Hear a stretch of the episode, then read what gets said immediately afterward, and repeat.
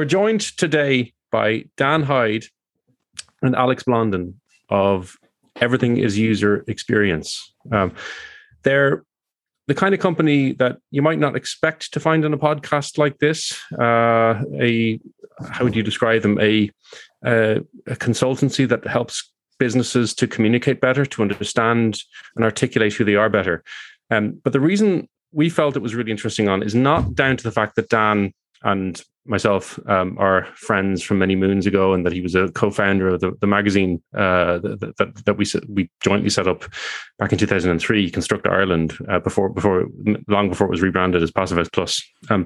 But because I've been talking to Dan recently and starting to try to get my head around the vexing issues of how we as a sector communicate the importance of sustainable building, how the businesses in the sector coherently describe who they are, what they are trying to do, and why it's important. Because it just feels like this is a huge piece of the equation that has been fundamentally lacking. And you know, I think there are some basic tenets. Everybody understands, for the most part, that you know that there is a climate emergency.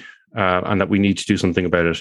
People like the idea of having low energy bills and being comfortable and so on.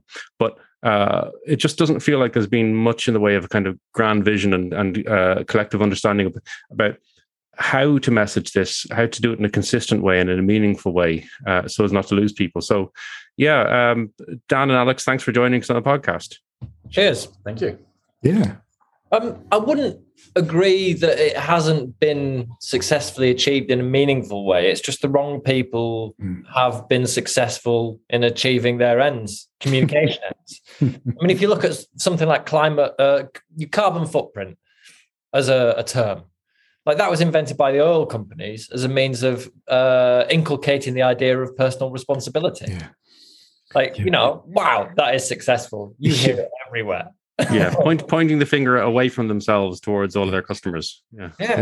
Well, they, you know, they're very good at it. They're corporate. Yeah. They have an engine designed to enable them to communicate effectively, to communicate their goals and their ends. Yeah. With the green building sector and all the associated industries, there's none of that. There's a lot of, particularly green building. I mean, when you and I started out, Jeff, long time ago, it felt very much a hobbyists and hippies collective. Yeah.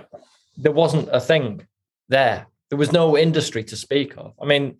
It was a lifestyle choice, you know, a countercultural thing, you know, rather than something more meaningful, more serious, you know. I mean, a foundational aspect of what we set out to do with the magazine originally was create a hub or a fulcrum, like something that could act as something that could help to galvanize an industry, because like climate change is dictating a single direction of travel, you know, survival or extinction, the direction is the same. It doesn't really make any odds. But no one was really listening to the hippies, if you want. Yeah. But for the way we were mockingly referring to them way back then. So we called the magazine Construct Ireland, with a sort of hidden, I mean, not so hidden, double meaning. You know, it was designed to be conservative enough a title not to be alienating to a change-resistant industry, but it suggested enough promise in it that you could project onto it whatever you wanted. That seaweed salesman, who was he? Mickey Mac, Michael McDonald, yeah. Renew Island. Oh, he wanted us to call it Renew Ireland. Yeah, I have to say my inner teenager, when we were setting up the magazine, really enjoyed the idea that a regular builder or architect could pick up the magazine expecting to find a bog standard construction trade magazine and be bombarded with this sustainability propaganda. But can I ask something though? Because I mean, I'm a subscriber to the mag. I think it's brilliant, and I think it has galvanised a certain sector or a certain segment of construction and retrofit market. But I suppose the question now is how do you break out beyond that? Because you know, I don't know about you, Jeff, but I often find that the people that want to do this are on the same journey generally find each other. Yeah. And I tend to find that myself having the same conversation with people at Leti or people at Carbon Co-op, or, you know, go to the same presentations and we all say, oh, you're doing a great job. And that's great. But how do you break out beyond that? Because there's a big old part of the market that's still just continuing business as usual. And I think whilst we have banged the drum for, you know, for the built environment and climate change and that to be connected, and I think that is more connected now in terms of the dots than it ever has been, it's about how you force radical change beyond their own sort of echo chamber. I don't know the answer to that. It's just a question. I don't know if Dan or Alex have anything to add on that. I think certainly there's one of the big things that we need to tackle is on the communication side is the fact that not a lot of people really know about this. So as you say, you're talking to the same people, you all know a lot about these things together. But you think about the wider, you know, market, the wider society, people, even people like myself and Dan, before we got into understanding more about the construction industry, it's a rather nebulous concept. And all these new ideas that they've all been around for a very long time, but coming together in what we're talking about today is something very new. So there's a lot of sort of teaching people and helping them understand things. And the way you can do that is actually through communication. Better communication really is the key, what we believe, obviously, to really pushing things forward. It's the only way. Look at the big companies of how much they spend on communication, et cetera, et cetera. They can do a lot of things, whereas we are very much hampered because we don't have those budgets, that breadth, that experience. So we need to really focus the message. And as we were saying earlier, is making sure that those messages are harmonized and also adapted to the different people who need to hear them. And I think that will be the thing that will make it much easier to break out of that bubble. I mean, the key thing is storytelling. Yeah. Proper storytelling. You've got to have stories and characters that resonate with people, and different people respond to different sets of archetypes, story types, like however you want to cut it. Like we were talking with Dana IoT Assets, who you know well, about this, and like trying to come up with a central story which tells the expansive nature of what your product actually does now and the potential it offers. I mean, if you're a product designer in terms of like physical products, he does Internet of Things, but you're not a storyteller necessarily. You're just not. You're a technical person, so you need this sort of outside support. I mean, somewhat cynically, I think that the time is most apt now. I mean, peculiarly, given that we're so, dismayed at the lack of progress with COP26.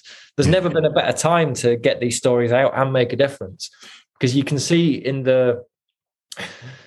we were inspired by what's happening in the financial services markets with the move towards ESG messaging, ESG, environment, social, governance. So a triptych of core concepts that these companies are marketing themselves on, or they're marketing their acknowledgement and limitation of environmental impact, their social responsibility, and good governance, which has always been central to any sort of investing approach. And this has grown exponentially over the last 4 or 5 years. Just came up out of nowhere, it felt. A lot of it's garbage. A lot of it's just people chatting. I mean, we say greenwash. It's more than greenwash because it covers more than just the environmental part. Yeah. But I mean, we worked in marketing, and I mean, we were just dealing with the same brief again and again and again, and people saying the same things. Well, actually, ESG has always been central to what we do, or changing the definition of sustainability to suit their one very famous investment bank. We worked with one of their head of sustainable finance on a messaging project. And he rather candidly stated that, well, 5 years ago, we used to refer to ourselves as a sustainable bank because we hadn't gone bust in 5 years. And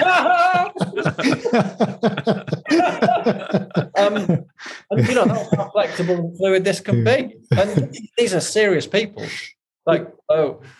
We found ourselves when I first joined, because I've always obviously had an interest, when I first started working at that agency and first started getting access to influential people or people who might know, like, I was too feared to talk to them about anything sustainability, environmental or climate change related. Mm-hmm. I mean, I remember mentioning climate change to one hedge fund lady in New York, and man, the fact that I advocated for the fact that in the middle of the aberration cold snap that New York was feeling, that it might be an indicator that climate change was happening. I mean, she went cold on me.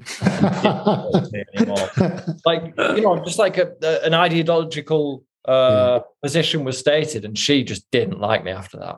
Like, I lost that client. It's a madness.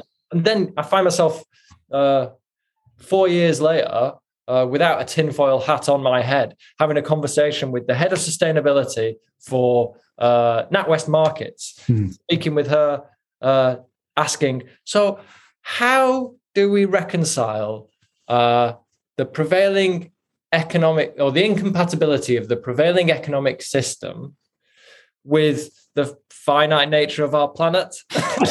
And instead of like her shutting down the conversation, her eyes widened, her mouth opened, and she nodded, smiling at me. Like, I know this is a thing we've got to deal with. Like, the world has changed. And, But see, at the same time, you're saying the world has changed, and I suppose the concern for me, and Alec, I think you summed it up really quite well there, is that there's a narrative that has to be, or a message that has to be articulated. But don't you think at the same time, we're at this pivot moment where, and I'm not trying to portray dark forces, but at the same time, there's people that will try and fill that gap in terms of what has to be done with not the right message, with not the right solution. And don't you think there's a really critical? If we just talk, Jeff, about the kind of built environment, what's going on here in our little world, you know, it's about what we need to do and how that doesn't become watered down, and how I was talking to Russell Smith, I think it was one of the things over COP. And he was saying, look, a lot of the stuff around hydrogen is a smokescreen for actually stopping what we need to do now. So it's how we come together as an industry, and those people that we talk about who gravitate to each other. How do we shut down the nonsense? How do we? Yeah, do you know what he says? It's much more better than me. That's a sign of a TED talker. You know, No, it's so important though, and this is the fundamental difference, I think, between communications in this area and communications normally. In that, you know. You could, in your past life, have been helping people who were selling whatever they were selling. So long as it was good for their business, that was all that mattered. Yeah. We're dealing with a situation where there are crises that we're facing, and the consequences of the ways that we act and the businesses that we're talking to act can have a profound impact on that. There are right and wrong ways of approaching this, and in this kind of postmodern discourse that we still sort of have, where there's this, where we operate in a system where different truths are regarded as being sort of equally valid. That when it comes to matters like building physics and climate change and so on, that's just not the case. Yeah. There are right and wrong ways of doing things. Yeah. How do we communicate that fact, and how do we get that to be accepted and fight through all the noise and the marketing kind of jargon to stop that messing? You know, you see that noise. I mean, so over the last couple of weeks on LinkedIn has been running. It's been running two things. It's a gas advert, you know, about the benefits of gas over coal. Well, yeah, okay. I mean, really, is that our choices? It's an American ad. Yeah, it's the benefits of getting slashed with a knife rather than shot with a gun. Exactly. Yeah. What kind of wound would you like? The less dramatic of the two. Another one I've seen just now, and this is slightly contentious, is hydrogen. Now, I think hydrogen's got a big role to play in certain sectors. You know, you only have to listen to guys like Michael Lee, right, to know what those sectors are. They're certainly not for heating buildings, that's for sure. But I think there's also an onus on these organisations to in some way qualify the dissemination of information, especially adverts like that, to say, you know, is this really right? But I think you're right. It's how we cut through the bill. I think you're absolutely right. I think it's a conscious choice. Anyone, you can nowadays you've got so many ways of communicating, very powerful ways, social media being one of the biggest ones, you know, of the last, 10 years now, I think already. But it's we all have as individuals and organizations a choice to choose about to choose what we say. And I think the key to get through the noise is really about that term I use is harmonization, using terminology that people start recognizing. So if you start creating patterns in the way that you talk, I think it's something that orators do where they use these certain keywords and people start recognizing them and going, yes, I'm seeing the pattern there.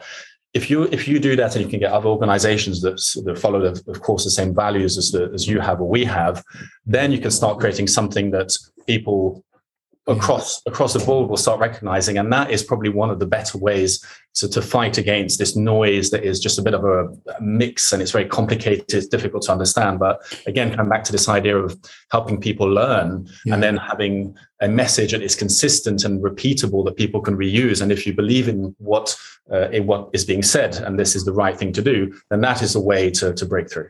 That's interesting. Yeah. I think it also needs, in my opinion, and I don't think this is particularly controversial, I think it needs leadership at a local level, because I think what you get is a lot of kind of statements. And COP was all about statements, wasn't it? I mean, really, but it didn't really mean a lot. Meaning didn't really mean too much. I know. How could you expect any serious action to come out of that nonsense? I know. I mean, you know, what's his name? Boris Johnson. Sitting there asleep. Joe Biden, similarly asleep. Like these are people who've stifled the conversation, obfuscated, sown seeds of disinformation. You know, like Johnson's been a big advocate of the other Corbyn's work, Piers Corbyn's climate change denialism, like for a long time, and he's leading the debate. It's farcical. Yeah, some of the stuff was disingenuous at best, wasn't it? Especially, and I think also he was criticised for not. Well, if his heart's not in it, he's not going to come in the last 48 hours. But I think, I think what we have to do is, and sometimes Jeff, you've said this before, it can become overwhelming. Dan, you've said this too. You've said it much better than me, but it can all become so overwhelming to the extent you feel paralysed in what you can do. But I do think in the built environment, around heating our homes, and which is a significant, contributing fact to climate change, we do need strong local leadership, and I mean that probably at local authority level. You know, some of the big housing associations, and actually putting into practice some of the measures we need to do, because only then, because if you wait for the consumer to do that, consumers are paralysed by what they have to do just now. I think. Yeah. Well, this is it, and it's about. Would you agree, Dan, Alex? That, I mean, because we're dealing with people in the side of the sector we're on tends to be involved, have been historically driven by people who are kind of probably more interested in being right than being liked, or more interested in facts, and in getting into the technical minutiae of how to do it. But you don't win over people with facts, do you? You know, it's stories that we need to communicate, and to do that in a kind of consistent way. Do you think that this is something that, if you're talking to a company in this sector, would you say that they just need to focus on external communications, or is it more? Is it more than that? Oh, it's more Game of Thrones than that. Like, you've got to think about the power, like. The reason it's not necessarily a failing of communication that green building hasn't taken off as an industry. It's also down to like bog standard economics and how the economics associated with those industries plays out on the political landscape. So if you look at what's changed with planning regulations over the last few years, like I live in a leaseholder block, and we learned relatively recently that Jenrick, one of his master strokes was to remove planning permission requirements for sticking 2 stories on any sort of block. I can't remember the threshold it has to be within, but like it's farcical, and that's grace and favor work. Yeah, like it's not a cogent economic approach, and the same can be said of the whole. I mean, look at heat pumps. £5,000 for 30,000 heat pumps, but we're not going to talk about insulation. we're going to criticise the men gluing themselves to the road instead. Yeah. And do you know what I think is really powerful? So for anyone that's listening, Jeff's done a TED Talk, so I think it's excellent. But what I think your argument, Jeff, is how you convey more about lifestyle and comfort, and that's what's not been done. We seem to be caught up in the arguments around, very kind of technical arguments around performance. And I think that what we've been talking about collectively is about health benefits, economic benefits, environmental benefits, well-being, all that kind of stuff. That's not been articulated. I don't think it's been articulated. No, exactly. And, to bring the wrong kind of circularity into this discussion, I mean, I started off by mentioning the fact that that this stuff can't be just a lifestyle choice. In other words, I don't think it should be a hobby, green building. At the same time, how do I get to this position without seeming like a massive hypocrite? We need to try and make it, and I hate this word again. It's the kind of word that has to be said in I'm reminded of it's the word aspirational. I'm reminded of Stuart Lee, the comedian, talking about describing David Cameron and Ed Miliband when they were both leaders as two rats fighting over a courgette in a urinal, except for the David Cameron rat was wearing chinos to appeal to the youth vote. So I think the word aspirational should be said with chinos on, but is where I was going with that. But the point is that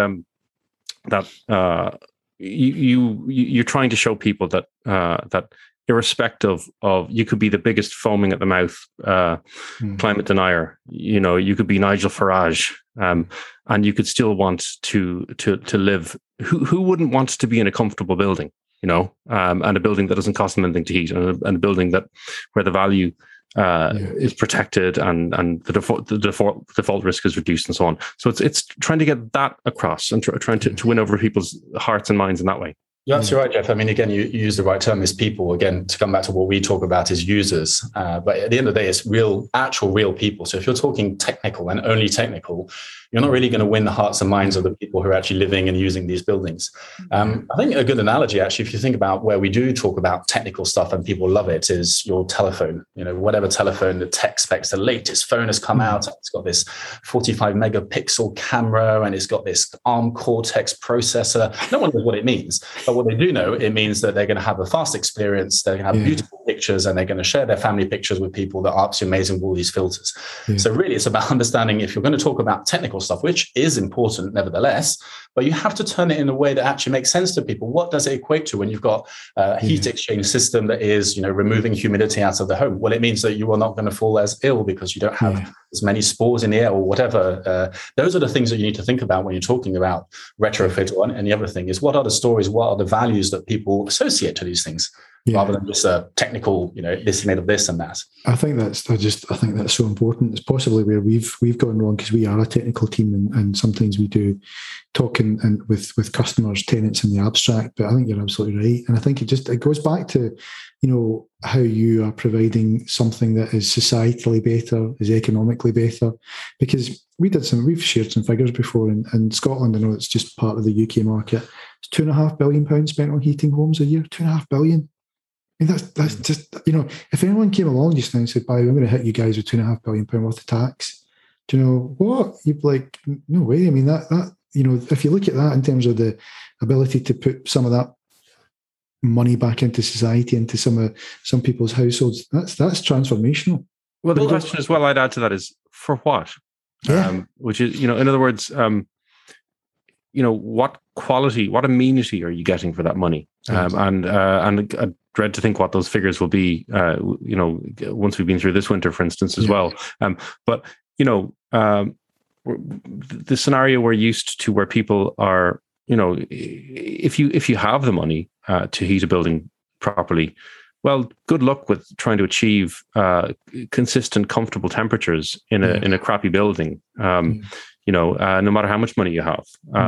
So it's that experience of being in buildings that are always too hot or too cold, the oscillation between the two. That's a fundamental issue with the housing market, particularly in the UK, and I presume Ireland as well, where homes are not viewed as places to be lived in, they're viewed as assets to accumulate wealth.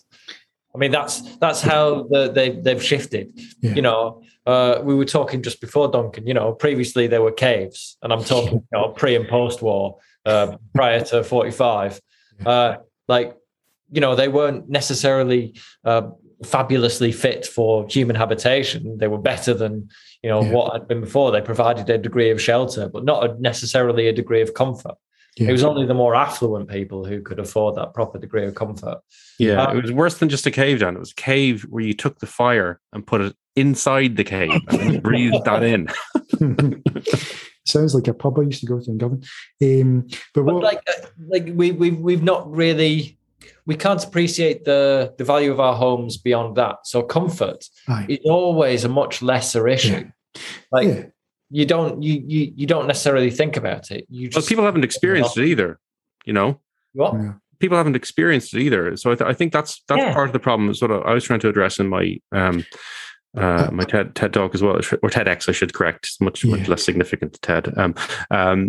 Is that, you know, you're trying to give people a sense that the way the experiences they're used to having in buildings. Mm-hmm. Don't have to be like that. You know, stuff that they may consider to be just a fact of life, the discomfort that you put up with, it doesn't have to be like that. There is another way. But this is something you've got to teach people, and you can't start at the end. Like if you're getting them to perceive their homes as places that can be comfortable, not just accumulate wealth, you have to. I mean, you've got to start somewhere, and you've got to lead them through a whole process, because it's not like you can just make your home more comfortable and realize the value of what you spent on making your home more comfortable in a similar rise in the asset value. Yeah. Like you spoke ages ago on the podcast, Jeff, about that development in Wicklow that shifted to a passive house standard, and they spent 30 grand or 20 grand and they spent 20 grand and got 30 grand on the value of the property. Yeah. 25 and 35. Yeah, exactly. And Wexford, not Wicklow, but no, details don't matter. So if you're talking about if you're talking about retrofitting people's homes, like you're not going to make that money back. You're not going to make it back on value added onto the asset, nor realizing the gains of spending less on heat. It needs to come from somewhere else. Yeah. And I think what you're saying about framing the value in terms of comfort in one's home is an avenue that needs to be pursued. Like you don't buy a sofa based on its functional value. Like you can sit on it and it'll last forever. You buy it for its comfort. Yeah. But I think that's the point, isn't it? Is that when you're engaging in, even let's just talk about an extension, let's say, and you've got different people, you know, as a person who lives in a home, you're not an expert. So you're relying on other people who are supposedly the experts in advising you, you know, you need to build it in this, you need to make it with this and that. If there is an aspect where you can talk about the comforts, and if people can actually start recommending, no, actually do this, you know, make it more insulated, but put in this sort of system that will make it more comfortable. I think that people would actually be more willing to invest, because people do. If you look at all these TV shows of people upgrading their homes, how they say, well, yes, this is my budget, I'm not going to touch it. And suddenly they go, well, actually, I just spent a bit more on this and a bit more on this, and it turned into something huge to improve their comfort, whatever their perception of comfort is. I think there is a big opportunity to look at all the different, again, actors within this scene and get them to help people understand that there is a huge comfort element to doing this. And that would be a really powerful way of getting things moving forward. And this is where it comes down to the user experience paradigm, like understanding what different groups want and understanding what their needs are, what their desires, their aspirations, Jeff, and understanding how to communicate that the thing you're offering will give them that, or give them something, or give them whatever you can give them within their frame of interest, and understanding that not everything's going to be appropriate to everyone. Yeah, but you're not going to convert the people who are unconvertible. So don't even bother with them. Move on. But see, at the same time, I listened to George. I don't know. Somebody said, "What was you guys?" Or maybe I sent it to you. There's a George Monbiot clip about GDP and how we're, I have to look at another model for how. And absolutely, I mean, Kate Raworth wrote about that in Donut Economics, a while back, and I love it. But at the same time, at the same time, we're fixated on house prices, and that's all we read about in any of the papers is house prices is a sign of progress. We need to change that narrative as well, but. Alec, from your European experience, is that a British Anglo-Saxon thing? Is that something that we are, as a majority homeowners here, is that something that is different in the continent, or how does it play there? Because we seem to be just this nation of homeowners that are only interested in house prices. It's interesting. So I grew up in the south of France. So I spent from the age of 2 to about 19 living in France, and. As I remember it, and I don't think I can speak for the whole of France, but I always remember whoever I knew, the way that they grew up in their family homes. They were truly family homes. I think there was a lot more about, okay, yes, maybe if you were living in a flat, maybe there was more of that angle, this flat is a good investment. But I always remember the people I got to know through school and later on as well, and even today when they became parents and homeowners themselves, they were setting up homes, not so much a property that they could invest in. And yes, it's my home for now, but in the future will be this and that. There was always more of an aspect of I'm creating something here that is about family. But maybe there is that angle, especially in the south of France, where living together with that family, having the aperitif around the terrace where in the sun, etc. I'm saying it's all grey here, but that's much more of an angle that seems to be more prevalent in France, I've noticed personally. Yeah, I just think we've commodified property to the extent that it's just bonkers. And I know we had the property bust a few years back, but when you look at investment portfolios that people have in property, even like the buy to sit, buying developments off plan just to keep them in invest. That's pretty nuts. But yeah. Well, I mean, this comes down to the economy, which is a whole different set of questions. But when value is accumulated within financial markets, that's where the majority of value has been created over the last 10 years or so. But for ordinary people, the only access to that value, if you're outside the top 4%, say, is through house price rising. If you were fortunate enough to be able to buy a property in the 90s or up to the mid-noughties, beyond that, I mean, you might get a little bit of cream, but it ain't the same thing at all. Yeah, totally. You guys want to tell us, we've been working on some stuff around retrofit and how that message is conveyed at scale. Can you tell us a wee bit about some of the stuff you've put together on that, the paper that you've written? I mean, to say that we've written it, I mean, actually, we did all the typing work.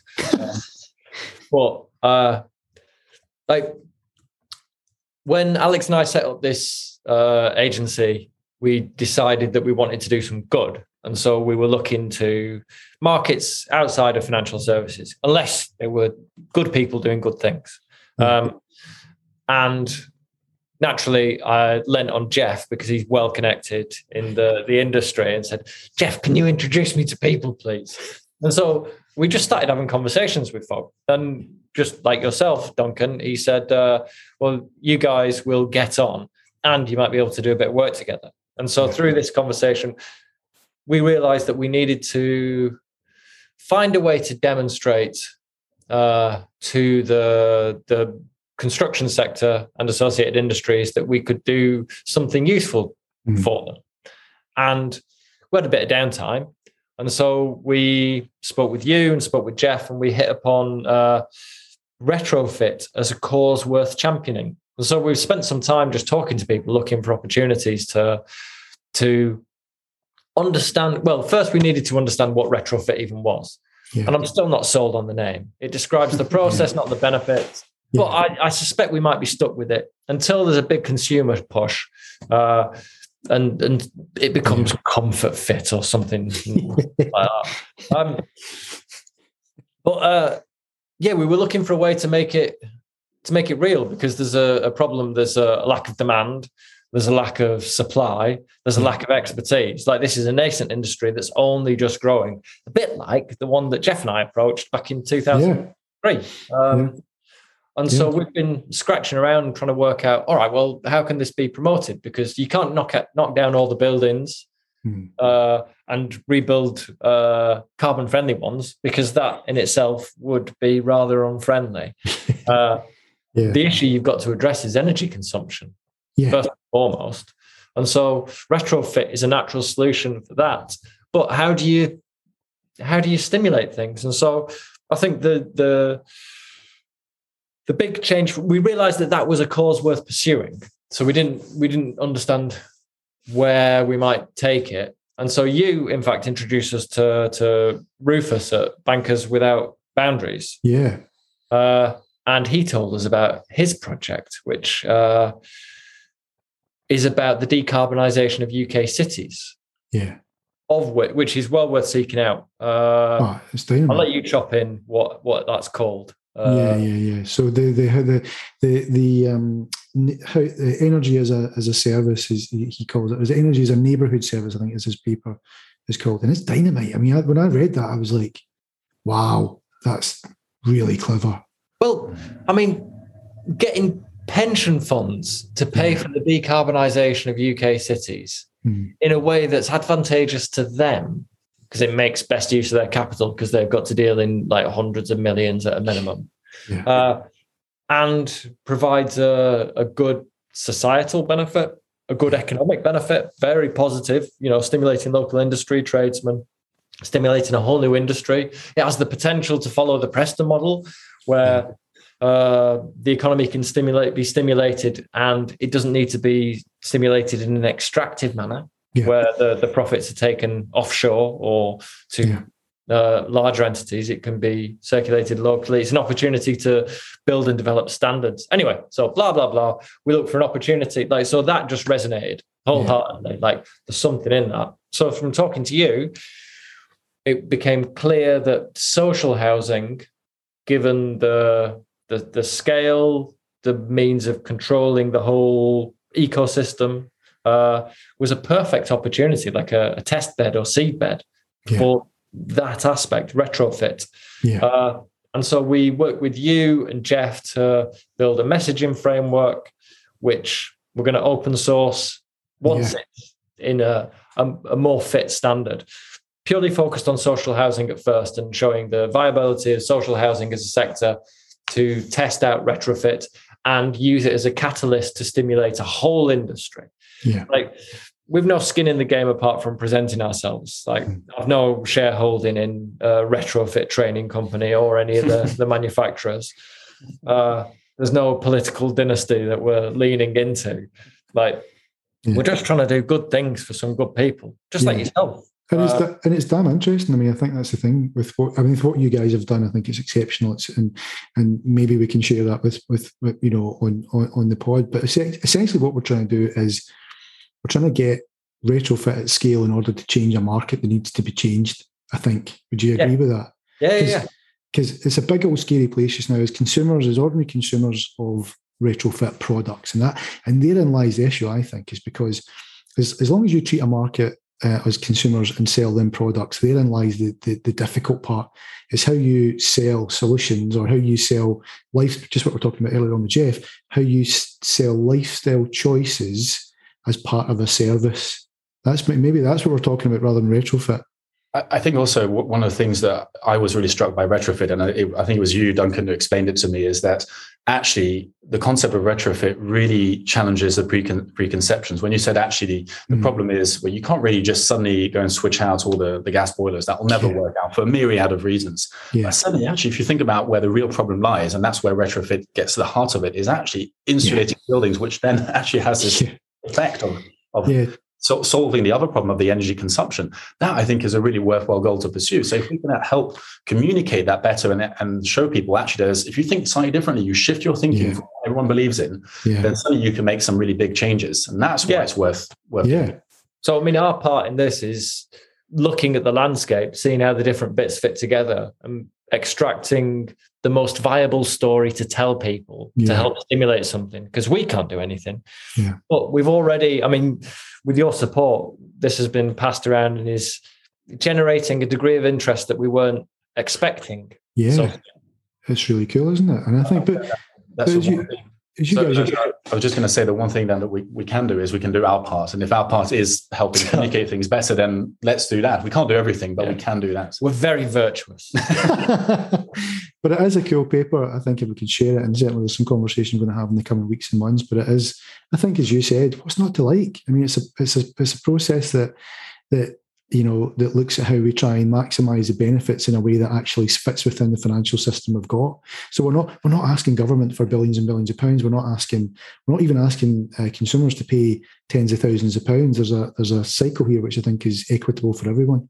Yeah, I mean, perversely, it's a mixture of socialism and capitalism, like inextricably linked, like a double helix. It is, yeah. Yeah, it's baffling in how apposite it is. Yeah. It's absolutely fabulous. Well, listen, guys, thanks for your time. It's been really, really good. And if we can, we'll see if we can maybe share some of the details and what we're going to be doing over the coming weeks and months. But it's a really exciting time. And I think this is a pivotal moment. It's a pivot moment. I said that to Andy Simmons the other day. And I think there's lots of us need to work together in an altruistic way, if that's the right phrase.